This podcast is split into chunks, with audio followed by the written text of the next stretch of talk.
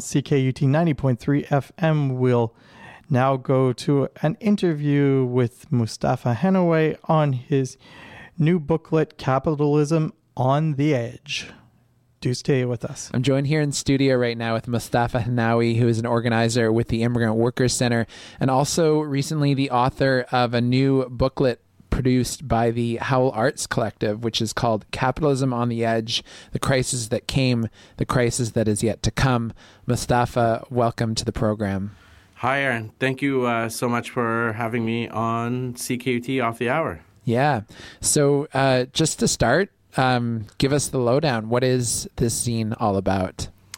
Uh, well, this zine was uh, initially was meant just to be an article, sort of asking the question, you know, looking at what was taking place in Europe in terms of the financial crisis there that sort of began in 2010 as a result of the financial crisis uh, in the United States in 2008 with the housing market crash, uh, also with uh, Lehman Brothers and sort of the financial meltdown, and sort of asking the question, well, why is Canada particularly different, especially when it's so impacted by the US economy, by the European economy, why were we sort of uh, standing still and sort of, yes, with a degree of higher unemployment, but no real financial market crash, no banks going insolvent, uh, and austerity not really taking place until sort of later in 2010 and 2011, sort of when the federal uh, government becomes a majority conservative government under Stephen Harper, and then also, you know, seeing bits of austerity across the board provincially and municipally in places like Toronto with Rob Ford uh, or with uh, Jean Charest and the attempts to impose austerity or neoliberalism, neoliberal policies uh, under the Liberal government under Quebec, which led to the student strike. But uh, on the whole, what made Canada particularly different? Sort of this idea of Canadian exceptionalism. And so looking at it, that there's the same structural issues that took place in the United States or in Europe, and actually far more advanced. You know, Canada went through an intense period of neoliberal uh, policies in the mid 90s. If you know one looks back to the Mike Harris years or Brian Mulroney at a federal level, the cuts to social assistance. Uh, the the slashing of social programs, the attempt at privatization of certain public services, and so you actually Canada's been going through the process of neoliberalism for uh, you know well into the 80s but yet there was still this degree of Canadian exceptionalism. So the question was really why? Uh, and and so that's what really the zine was about and the attempt at the zine. So uh, one of the things that looking at is that actually Canada's situation is far more grave than the United States or in Europe. And sort of this, again, sort of plays into the idea of kind of nice Canadian capitalism. Mm-hmm. And so when you look at sort of wealth inequality and sort of what that actually means and, and how does that produce crises in the system. So, for example, before the Great Depression of, of the 30s, uh, one of the things that actually happened was you had a structural change within capitalism that went from sort of agricultural in the United States sort of to to manufacturing, and then when that actually occurred, you know you had almost fifty percent of the population in the United States work in agriculture. That literally had dropped to roughly somewhere between two and five percent, mm-hmm. and then when that actually happened, you had mass unemployment and you had a stagnation of wages in these new manufacturing jobs because you had such a pool of unemployed labor. And so that actually precipitated sort of the Great Depression.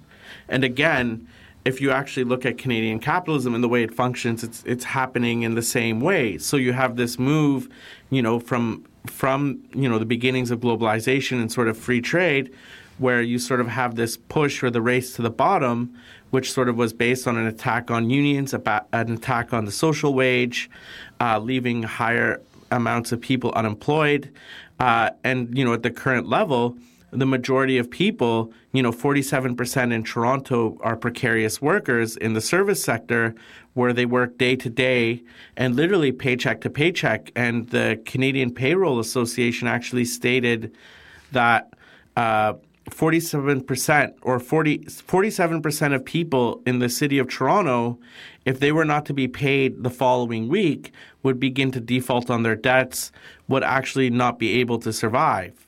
Uh, also in Toronto, you had 1.2 million visits uh, to the uh, to food banks mm. in 2012, which is a record number. Mm-hmm. 50% of those are immigrants so that the sort of the idea of this nice job, the good job, the good house, sort of is really collapsed.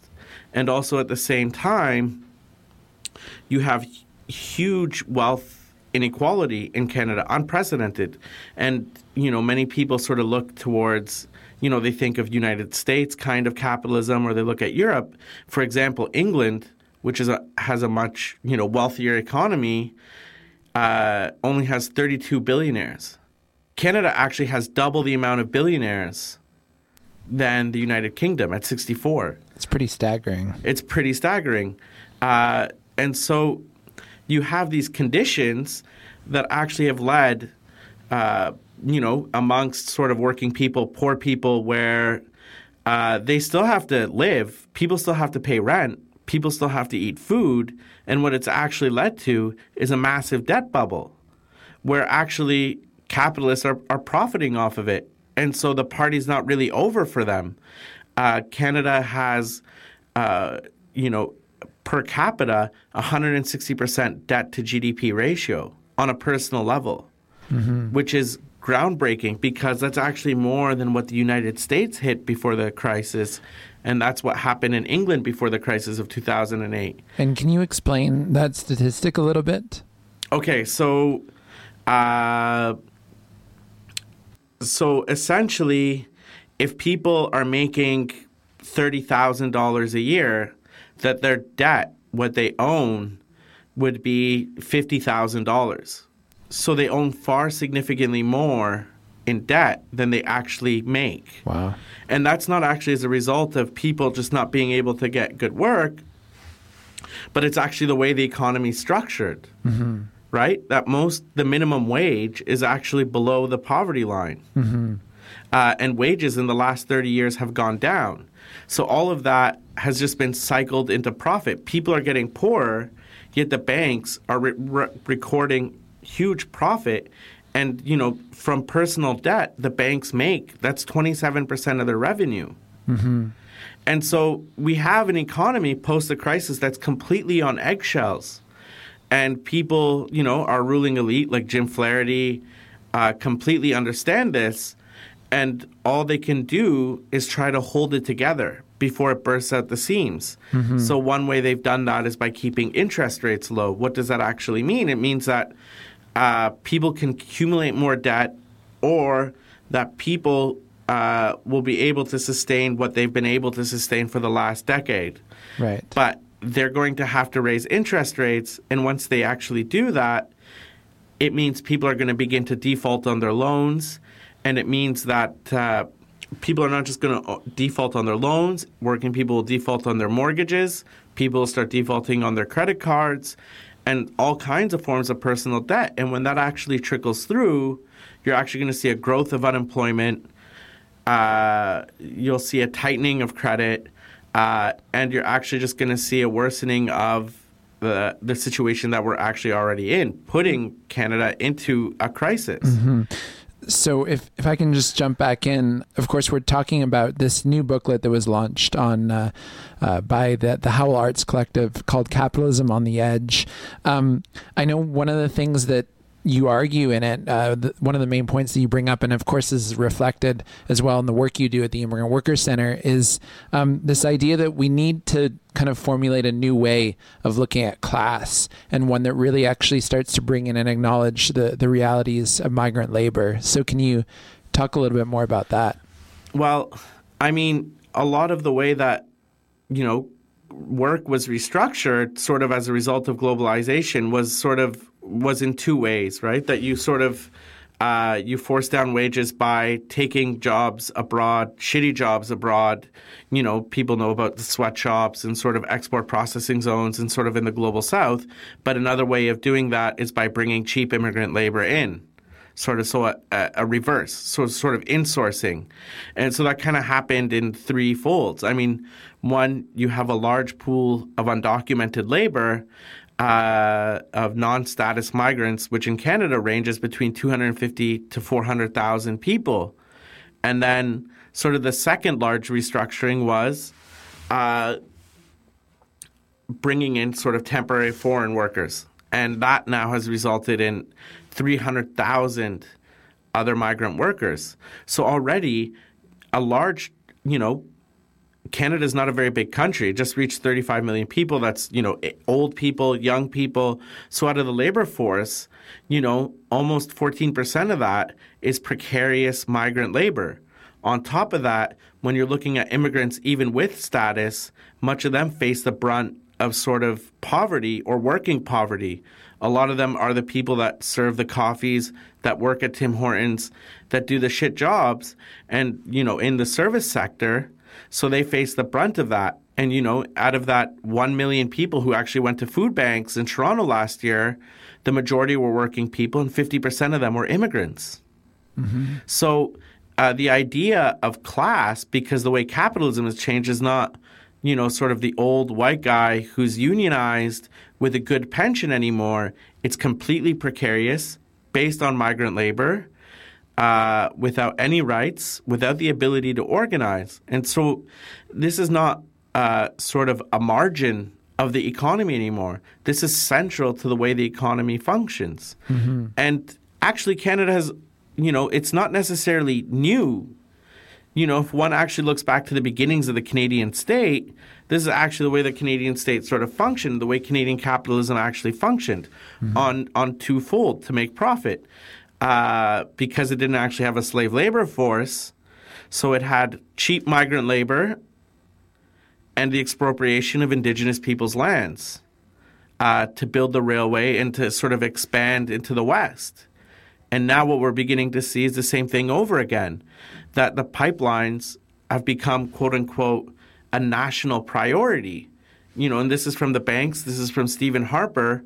And the only time that you hear that language was actually Sir John A. Macdonald. Sir John A. Macdonald, the first prime minister, said the Canadian Pacific Railway is a national priority, and under the Canadian law, under national interest, we can remove Indigenous communities at will for national interest. Mm-hmm.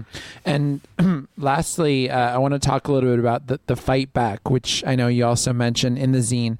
Of course, uh, the launch for this zine was just held uh, at the beginning of October, and we heard from people at that event like uh, Noe uh, Santos, who uh, also works at the Immigrant Workers Center and does a lot of organizing with temporary foreign workers working in the agricultural industry. We heard from Jacques Baudouin, Mouvement, Mouvement Action Chômage. Um, so a lot of different perspectives were offered and, and how people are, are battling this this crisis that came and the crisis that's yet to come. So lastly, can you just talk a little bit about what needs to be done in terms of confronting this crisis in capitalism or this crisis that is capitalism?